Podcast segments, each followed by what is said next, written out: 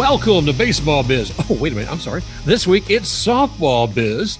And I'm very fortunate today to have once again Mary Kitts with me here today. I'm Mark Corbett, and we're going to be talking about what's happening with the Super Regionals in Division One of softball.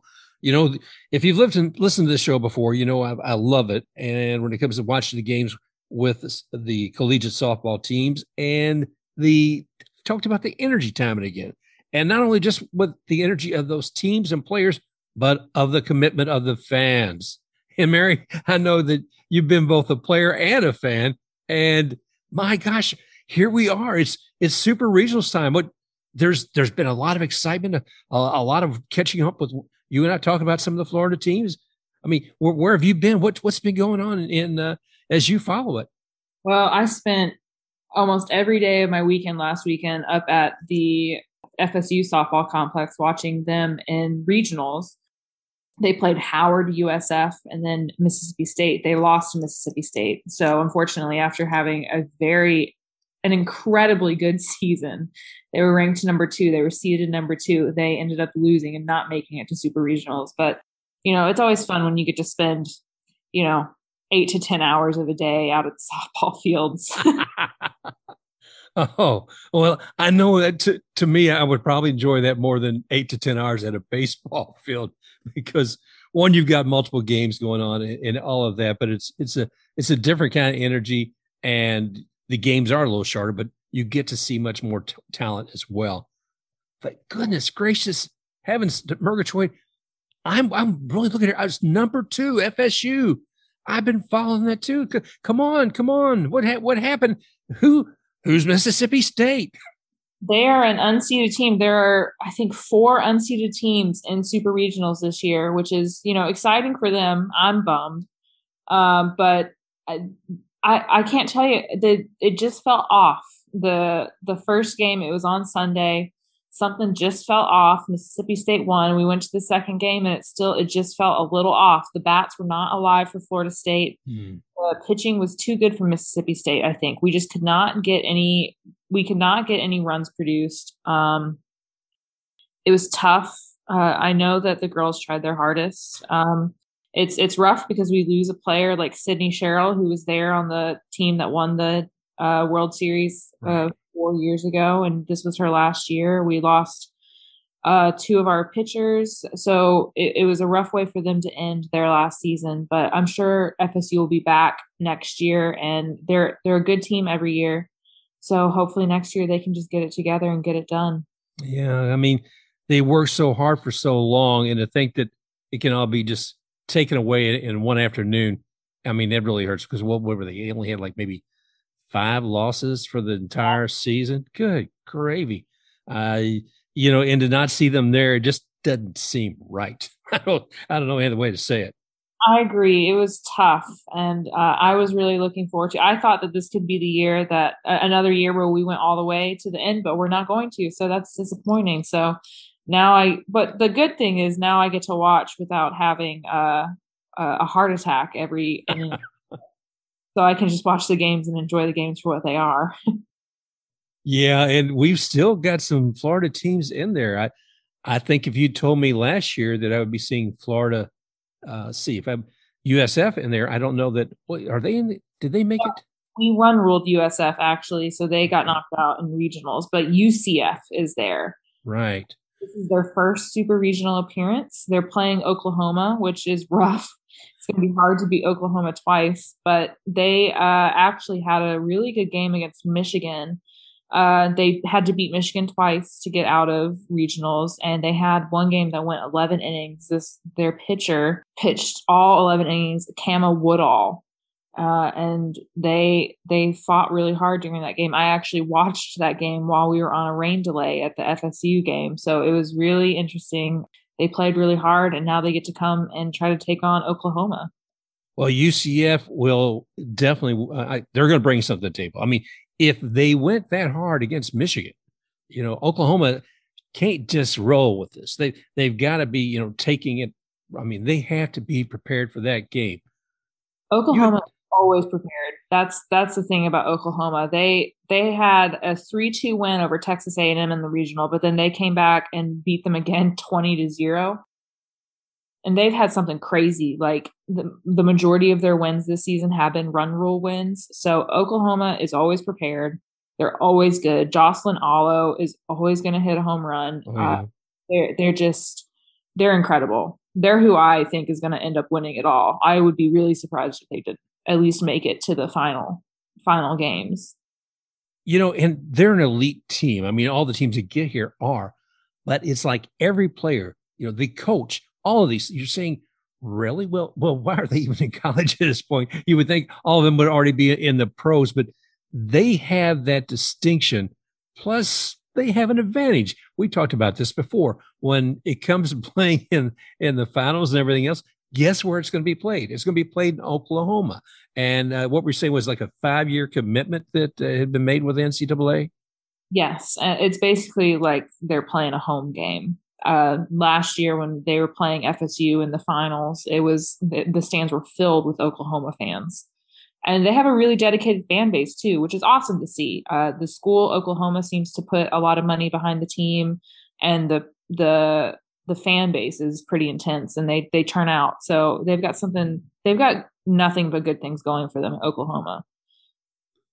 Well, I'm uh, I'm excited about seeing you know what continues on. Uh, again, much like yourself, I was really looking forward to seeing FSU get there. A little disappointed with seeing them getting knocked out and not coming to the super regionals but we let's see, we mentioned, of course, that uh, the Knights are going to be going up against Oklahoma, and and that's going to be you know we know it's tough, but and it being their first time in Super Regionals, as you were saying, I, have got a lot of hope for them. So, but they're they're having to play it at Oklahoma, so one more advantage to the champions as well.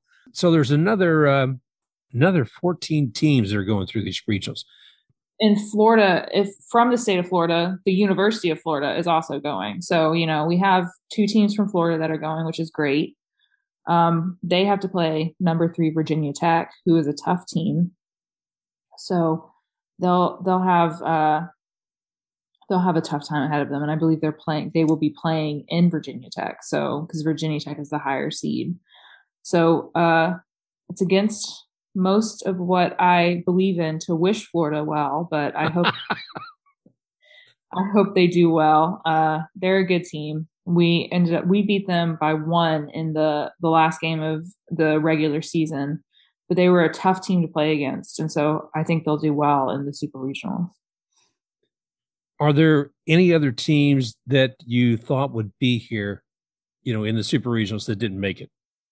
Alabama. Alabama lost two games to Stanford, uh, which was pretty shocking. It was about as shocking as FSU losing two games to Mississippi State. So Stanford is one of the unseeded teams that will be making an appearance. They're playing another unseeded team, Oregon State.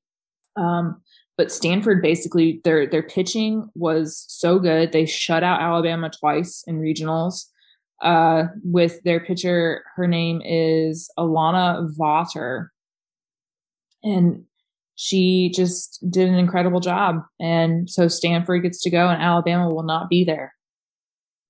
Well, when you're looking at players overall thus thus far this season, and you're looking at pitching, if you had two pitchers, I mean, picking from any team, who would you have on your your staff there? Jordan Bahl from Oklahoma. Okay.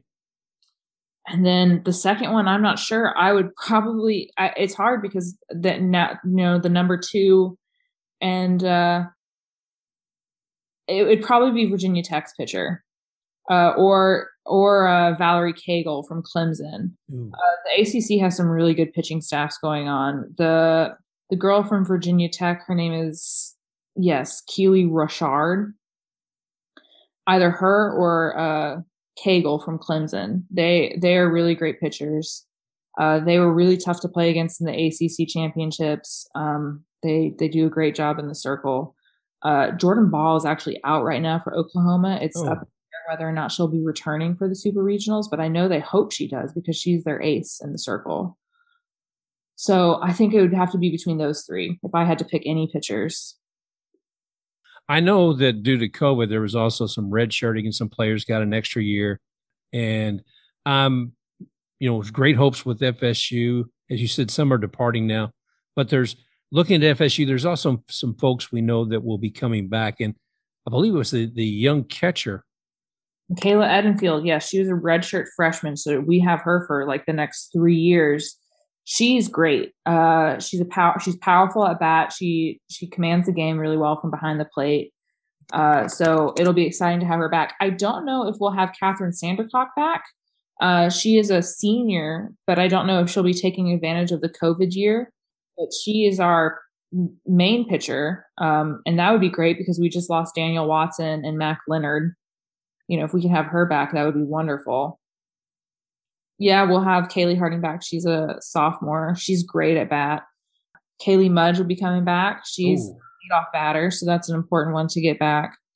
Uh, so you know, we have a lot of we're losing a lot of great players, but we're keeping a lot of great players. So it'll be interesting to see what the makeup of the team is next year. The one that's really going to hurt us is losing Sydney Sherrill. Well, it's it's going to be interesting to see what it looks like next year. But with who's in the mix right now of those 16 teams, I mean, it's easy to say, well, it's going to be Oklahoma, but hmm. yeah, I know. but but who do you see as other contenders? Who are the other ones that you think, if people are going to be watching the games, that they should say that's the one who might make it there? Definitely UCLA. UCLA is always up there. They're always a great team. They're number five, I believe, going into super regionals, and they're playing Duke. Duke is a great team, but I would put my money on UCLA. They're always great. Arkansas, they're number four. Uh, it's their first ever super regional, and they've had a really dominant season this year. Um, and coming out of a tough SEC uh, schedule, that I think they're one to look out for. Uh, and number three, Virginia Tech. Virginia mm. Tech has been great this year. Uh, they they have a really strong pitching staff, so I think that they will probably do well. They're playing number 14 Florida, and Florida is always good, but I think Virginia Tech might have it over them.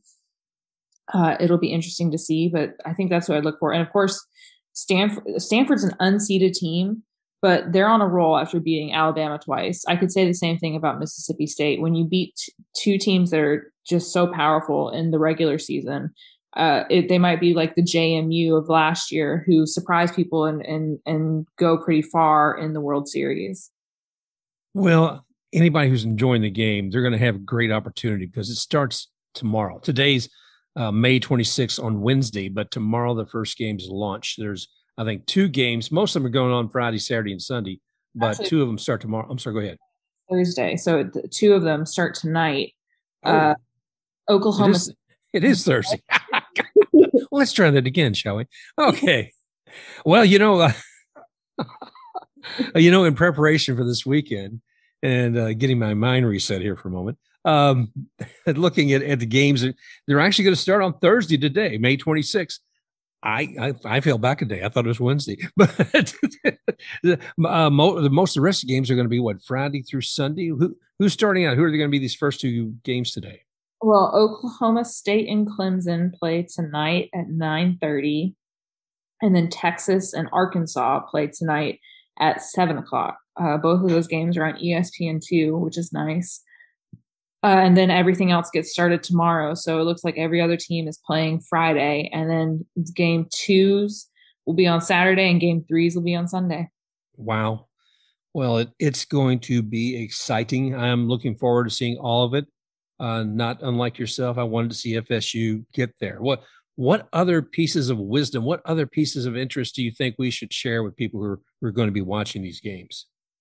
They're always exciting. This is I mean, this is high level softball. So if you want to see some exciting games, if you've been on the fence about it, it's fast paced. You know, it, it, moves quick. There's only seven innings unless they go into extra innings. So it's about two hours of your time. It's fun to watch. These are going to be some great games with some great pitchers and some great batters.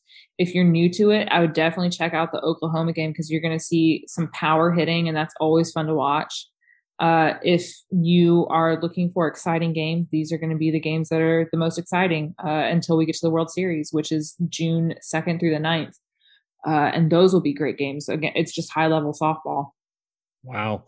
Well, we'll get a little bit more. You and I'll talk a little bit more when it gets closer to that, Mary. I can't thank you enough for giving us a little bit more perspective about a game which I really enjoy softball and people who've been watching baseball and saying this game is too long. Well, you know, guess what? Go out there and, and watch the softball game. The intensity that these players are, are out there with, you know, the, what they have to achieve and the fandom. It's a, it's a great experience. So I encourage all of you all, if you're not making it to the field, make it to watch uh, this uh, super the super regional games coming up here on ESPN two, etc. And check your local listings for more. But there you go. Oh, anyway, thank you, Mary, so much for joining us here today. Any other words you want to share with the audience? No, I've got nothing. Thank you all again for joining us here on Baseball Biz with the softball edition, and a very special edition. And we'll be talking with you guys again real soon. Special thanks to X RUX for the music, rocking forward.